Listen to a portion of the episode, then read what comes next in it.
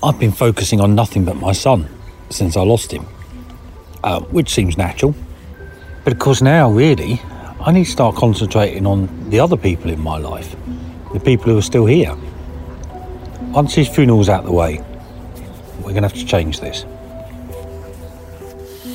I'm off to the Chapel of Rest today uh, to see my son for the first time. Uh, I've been with his body. I've never done that before.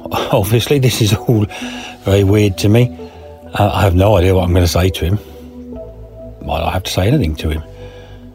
I might tell him off. Uh, and then I'll think of some other things to say. So here's a new feeling. Uh, obviously, lot, I've had lots of grief, uh, shock, um, depression, uh, and some not so bad feelings. I have had some energetic feelings. I've had some elation through some happy memories. Um, but today I've got anxiety. I've not had that yet. Uh, funeral 48 hours away. Now anxiety has hit me. Hi, I'm Chris. I'm just a normal guy. Well, at least I was until my son killed himself. Now nothing is normal, and I'm realizing that nothing ever was normal, and nothing will ever be normal again. But thank you for joining me on my argument with grief. So the funeral was nice. I bet you didn't expect me to say that, but it was nice. Yes, I stumbled over my words. I felt self conscious in my loud shirt. I cried a bit. I basically was not very good at all. But we did an okay job and sent him on his way with love. And I tried my best to leave my mask at home for the day, which turned out to be quite easy. But let me just rewind a couple of days before we come to the funeral. I went to see him in the Chapel of Rest two days before. It was the first time I've been close to him since his death. Actually, since I dropped him off at the station over two months ago. It was a pleasant little chapel, and there he was, sealed in his coffin at the end of the room, I went straight over to him. I placed my hands on the coffin, felt the shape of it, ran my fingers over the brass plaque, toyed with the rope handles. I sat on one of the chairs for a bit, but was too restless, so stood by him most of the time. We had a chat. It was a bit one sided. I did tell him he'd been a bit stupid, but I didn't actually tell him off. I told him how nervous I was about the funeral how I couldn't decide on a shirt or shoes. I told him I'd struggle to ever be happy again, but that I didn't blame him. I told him I understood. He seemed very peaceful, and that helped me feel better. After a while, we said our goodbyes. I think he wished me luck for the funeral because he could see how I was worried about it. The day of the funeral dawned bright, but a bit chilly for the time of year, the shirt decision was finally made with the help of my daughter, and we all quietly climbed into the car and set off on the 60 mile journey. We listened to music, admired the lovely early summer landscapes, and tried to settle the kids' nerves by explaining what was going to happen today. Being 8 and 10, they have more questions than I can handle right now, so I think my answers were a bit succinct, but they were coping better than me anyway. We arrived at his house in plenty of time and the family made small talk by comparing shirts and talking about him. The hearse arrived on time, and then everything turned into a blur. We used to sit in the garden together and watch the red kites in the sky. Do you remember? Magnificent birds just floating on the breeze.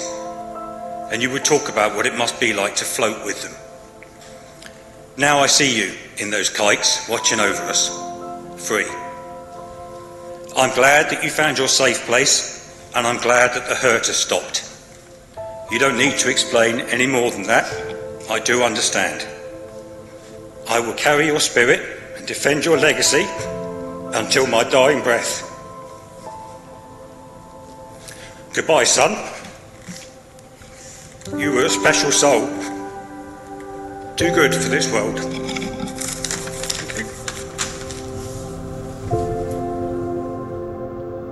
45 minutes later, we were standing outside the chapel in the sun, having said goodbye to him, once again comparing shirts. Loads occurred in that three quarters of an hour, but I was just a passenger trying to control my emotions and would struggle to explain what actually happened. but I did feel a sense of achievement for getting through it and for doing it right. There were just 16 of us, as per regulations, just a close family, but we had hundreds watching online via a camera, a real 2020 funeral. My eight year old son gripped my hand throughout.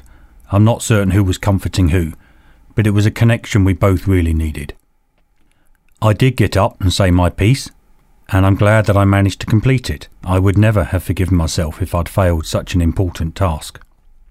Outside in the lovely fresh air, we chatted as families do. We felt togetherness. We felt as though things could be okay again. We chatted for quite a while whilst other coffins and families streamed in and out for their half hour slots. Surreal, but then what isn't these days? Then my family went for a picnic. It just seemed the natural thing to do. We are so English sometimes. And we got caught in a shower. You can't get much more English than that. And then, next morning, brought a new feeling sadness, an overwhelming sense of just pure sadness.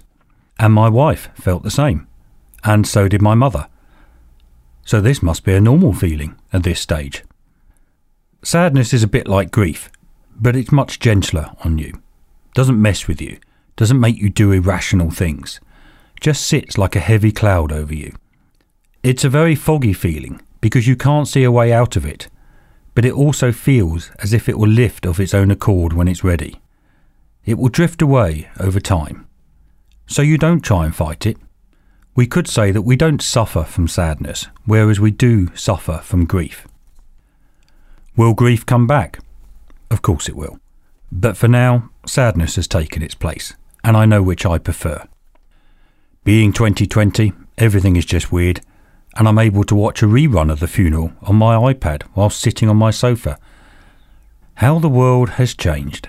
I did think I wouldn't want to watch it again, but now I'm magnetically drawn to it and can't stop watching it, making myself sadder each time I do.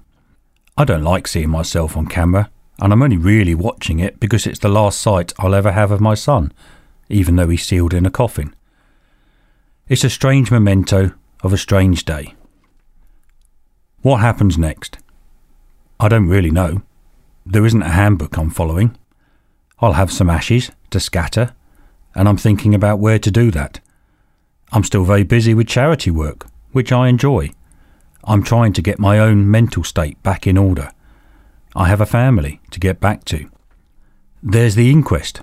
His death was unnatural, so we have to go through that, and we've been warned that it can take up to a year. I'll do a whole episode on inquest process in the future because it can be very frustrating. I try to remain positive about it on the basis that we might learn some facts that we didn't know, but I suspect we'll just end up with a load of paper that just says it's all very sad. And then there's this my podcast. It's my podcast because it's about my journey through this nightmare. But I'm going to try and open it up a bit more now. Start discussing the issues that we've highlighted neurodiversity, mental health, young suicide, coping with grief. There is a lot more for us to explore, and I want this to become a useful resource for people going through similar journeys. I'd like to hear from you and get some conversations going. As for me, well, it's been one hell of a ride so far, but I think I'm going to be okay. I'm not really certain how, but I just feel more positive about it. I think I've been open enough with friends and family so they're not shocked by my feelings anymore. They now know that I'm a bit of a wreck, but it also means that I can be honest with them all. I could and should talk to a counsellor now. I can't keep putting that off. I could start making plans for the rest of my life. I could start focusing again on the things that matter in my life. Or I could just put on my leathers and ride off on my bike into the sunset. But this ain't a movie, I'm afraid. So I'll be back next week. Why do so many men think suicide is the answer? Yeah, it's, it's a dozen a day in this country. Possibly even more during the current crisis, but we won't know those figures for a long time that's the bit that really plays on my mind. There must be something we can do to improve that. Even though you're forever on